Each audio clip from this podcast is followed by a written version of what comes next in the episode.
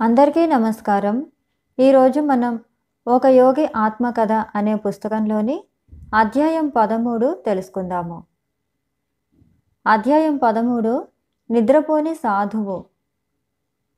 హిమాలయాలకు వెళ్ళటానికి నన్ను అనుమతించండి. ఎడతెగని ఏకాంతంలో సంతత దైవాను సంబంధం సాధించాలని ఆశిస్తున్నాను. ఒకసారి మా గురుదేవులతో నేను కృతజ్ఞతాపూర్వమైన ఈ మాటలు నిజంగానే అన్నాను. అప్పుడప్పుడు భక్తుడికి కలిగే అనూహ్యమైన భ్రాంతి ఒకటి నన్ను లోబరుచుకుంటూ ఉంటుంది. ఆశ్రమ విధుల కన్నా కాలేజీ చదువుల కన్నా నాలో ఓర్మి తగ్గుతూ వచ్చింది. నేను ఈ ప్రతిపాదన చేసే నాటికి శ్రీ యుక్తేశ్వర్ గారితో పరిచయమై ఆరు నెలలే కావటం. నా తప్పుకు ఒక్క రవ్వ పరిహారం అయి ఉండవచ్చు. అప్పటికి ఇంకా నేను ఆయన మహోన్నత మూర్తిమత్వాన్ని పరిశీలించనే లేదు. హిమాలయాల్లో చాలామంది కొండవాళ్ళు ఉంటారు. అయినా వాళ్ళకి దైవ దర్శనానుభవం ఉండదు. మా గురుదేవుల సమాధానం మెల్లగా సరళంగా వినవచ్చింది. నిశ్చేదనమైన కొండ వద్ద కన్నా దైవస్థితి పొందిన మనిషి దగ్గర జ్ఞానం ఆర్జించటం ఉత్తమం. నా గురువు తామే కానీ కొండ కాదన్న విషయం గురుదేవులు స్పష్టంగా సూచించినప్పటికీ కూడా నేను మళ్ళీ నా కోరిక వెల్లడించాను.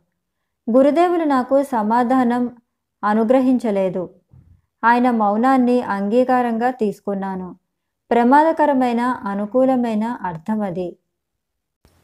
ఆ రోజు సాయంత్రం కలకత్తాలో మా ఇంట్లో ప్రయాణానికి చేసుకోవలసిన ఏర్పాట్లలో మునిగిపోయాను.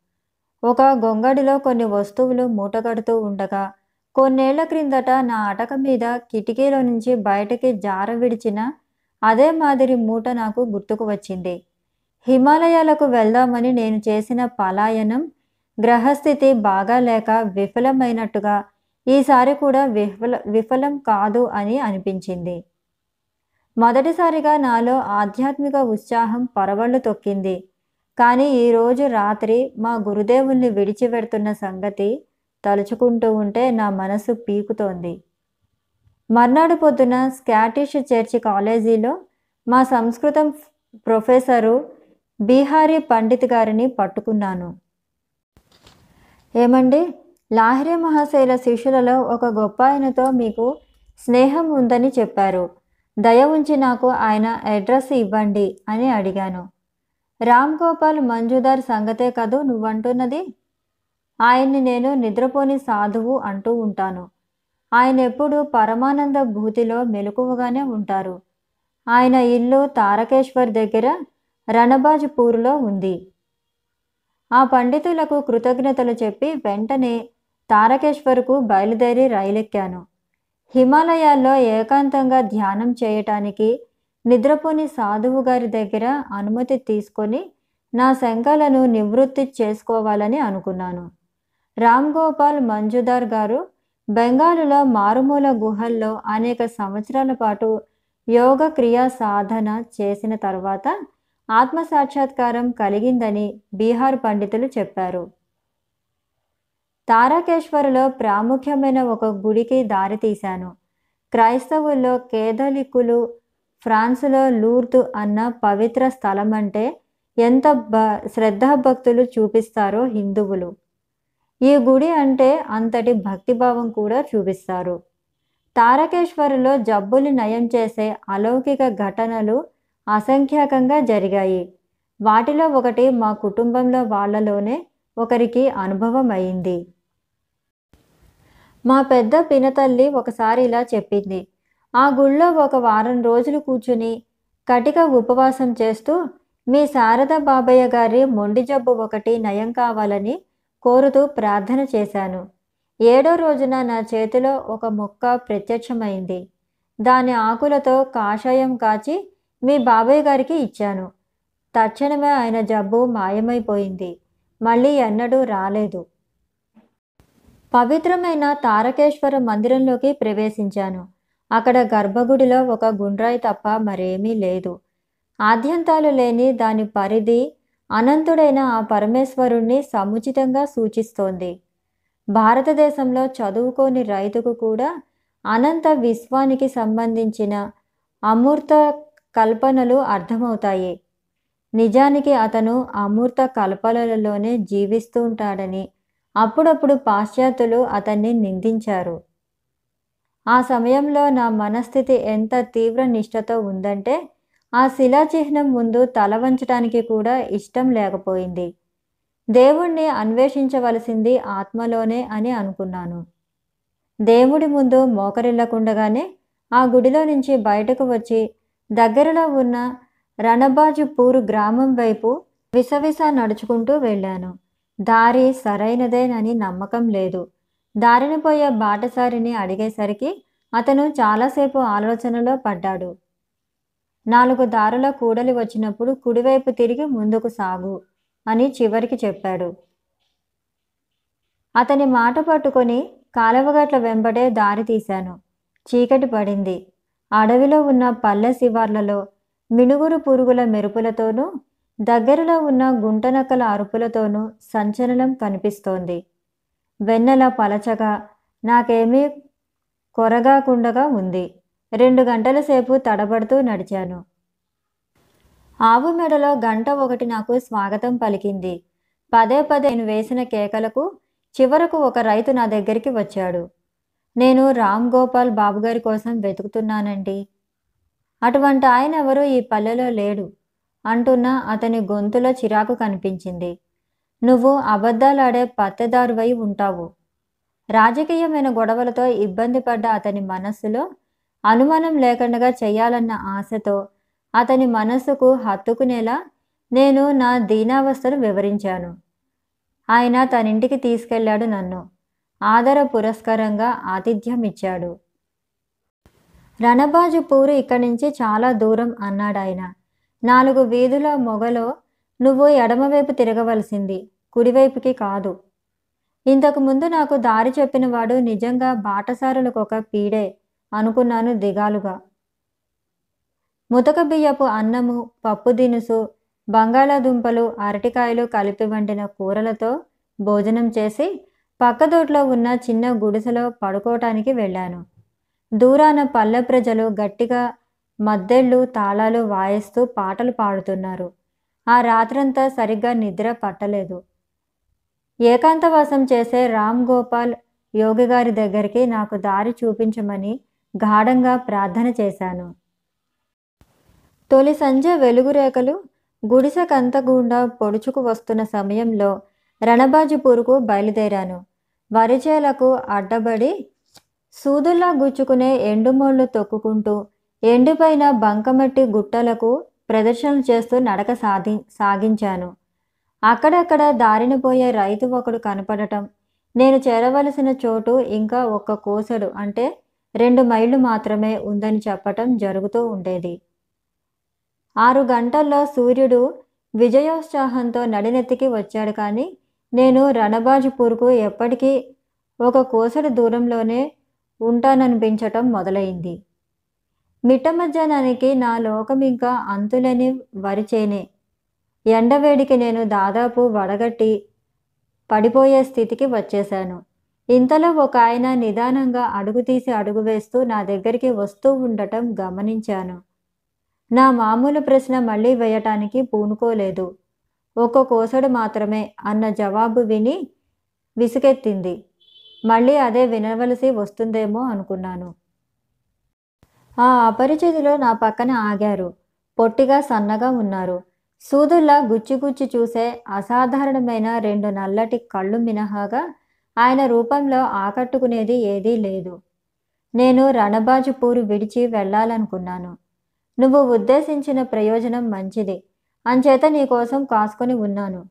నేను కొయ్యబారి చూస్తుంటే ఆయన నా ముఖంలోకి వేలు ఆడిస్తూ అన్నారు. గడుసుగా చెప్పాబెట్టకుండా నా మీదకి వచ్చి పడొచ్చని అనుకుంటున్నావు కదూ? అయినా ఆ ప్రొఫెసర్ బీహారికి నా అడ్రస్ నీకు ఇచ్చే హక్కు లేదు.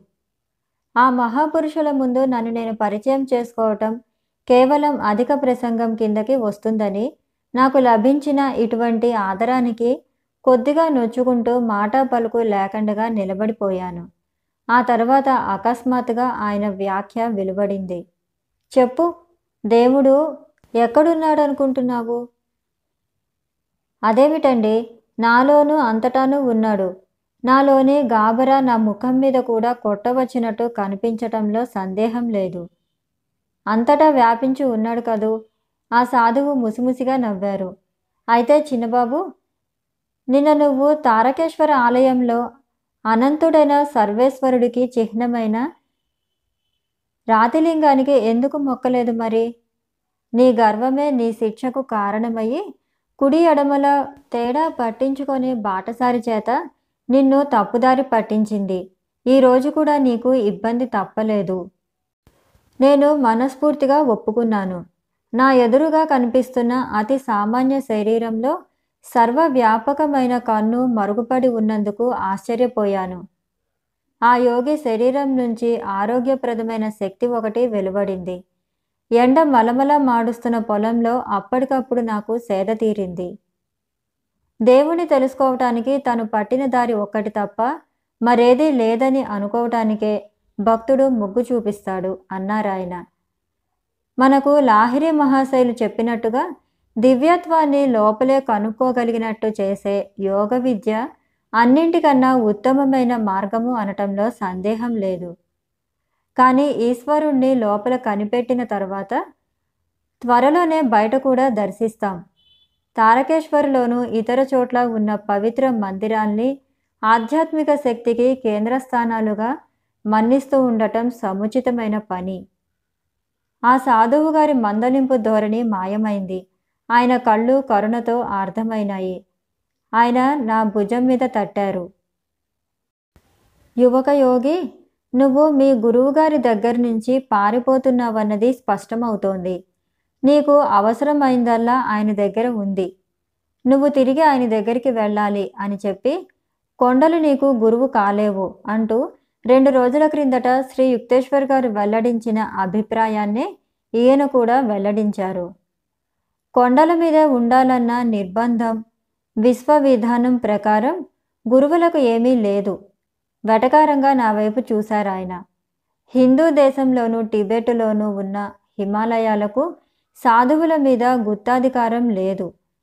తనలోనే కనిపెట్టడానికి పూనుకోని దాన్ని ఎవ్వడు తన శరీరాన్ని ఇక్కడికి అక్కడికి రవాణా చేసి కనిపెట్టలేడు. ఆధ్యాత్మిక వికాసం కోసం నేల చివరి అంచులకు సైతం వెళ్ళటానికి భక్తుడు పూనుకున్నప్పుడు అతని గురువు దగ్గరలోనే దర్శనమిస్తూ ఉంటారు. మారుమాట లేకుండగా నేను ఒప్పుకున్నాను. కాశీ ఆశ్రమంలో నేను ప్రార్థన చేయటం ఆ తర్వాత జన సమర్థంగా ఉన్న ఒక సందులో శ్రీ యుక్తేశ్వర్ గారిని కలుసుకోవటం గుర్తుకు వచ్చాయి. నువ్వు తలుపు మూసుకొని ఒంటరిగా ఉండటానికి అనువుగా ఏదైనా ఒక చిన్న గది ఏర్పాటు చేసుకోగలవా? చేసుకోగలనండి. ఈ సాధువు గారు సామాన్య విషయంలో నుంచి ప్రత్యేక విషయంలోకి గాబరా పెట్టేటంత వేగంగా వచ్చేశారనిపించింది. ఇదే నీ గుహ. ఆ యోగి నా మీద ప్రసరించిన జ్ఞాన ఉద్దీపమైన దృష్టిని నేనెప్పుడూ మరచిపోలేదు. అదే నీ పవిత్రమైన పర్వతం. నువ్వు దైవ సామ్రాజ్యాన్ని దర్శించగల చోటు అదే.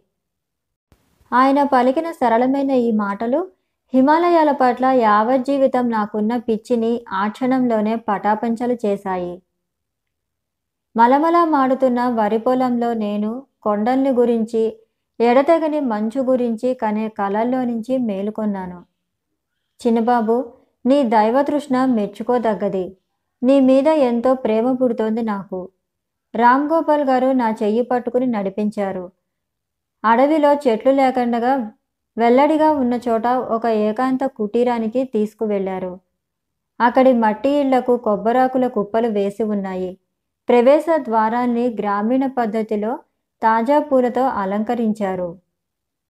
ఆ సాధువు నన్ను తమ చిన్న కుటీరం దగ్గర నీడపట్టునున్న వెదళ్ళ మంచం మీద కూర్చోబెట్టారు.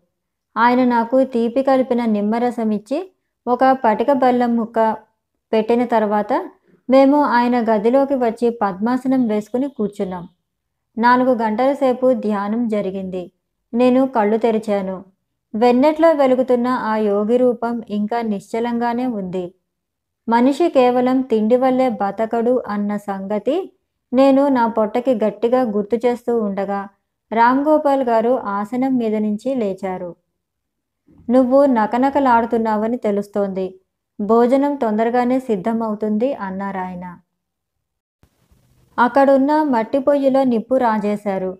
కాసేపట్లో మేము పొడుగాటి అరిటాకుల్లో వడ్డించిన అన్నము పప్పు తినటం ప్రారంభించాం.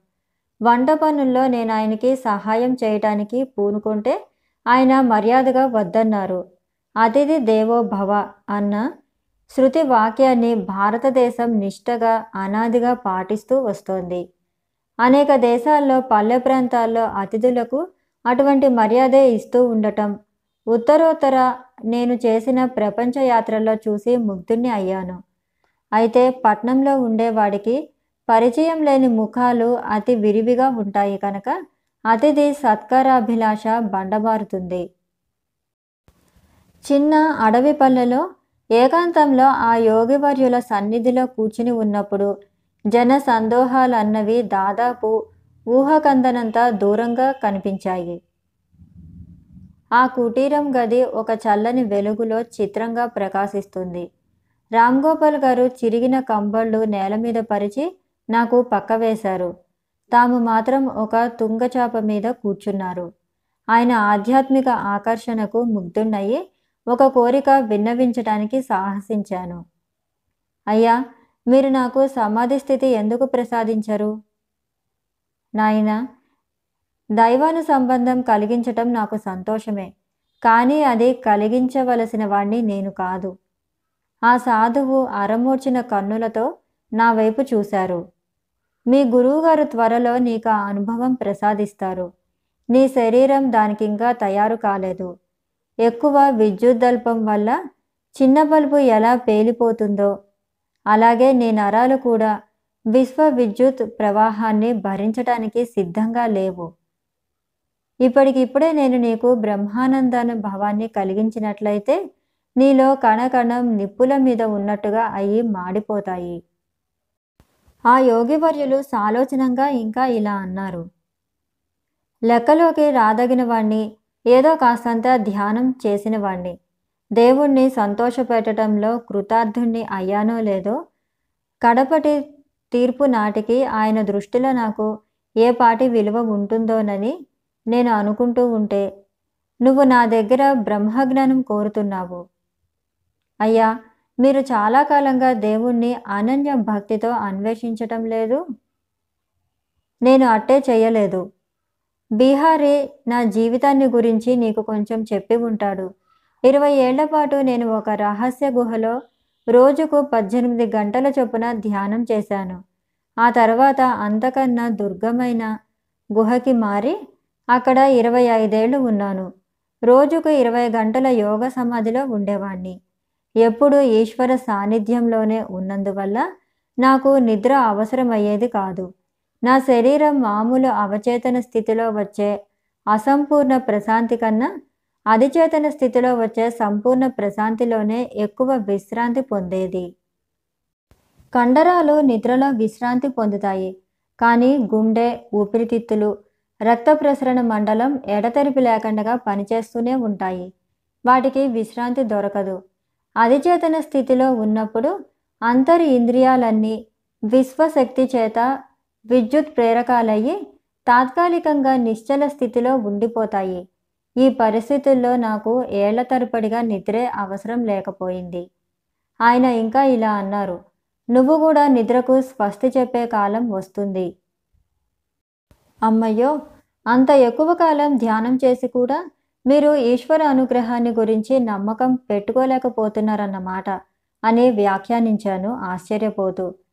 అటువంటప్పుడు మాలాంటి దుర్బల మానవుల మాట ఏం కావాలి? ఇదిగో బాబు దేవుడంటే అనంత తత్వమేనని తెలియటం లేదు. నలభై ఐదేళ్ళ ధ్యానంతోనే ఆయన్ని సంపూర్ణంగా తెలుసుకోగలము అనుకోవటంలో దురాశే తప్ప ఇంకొకటి లేదు.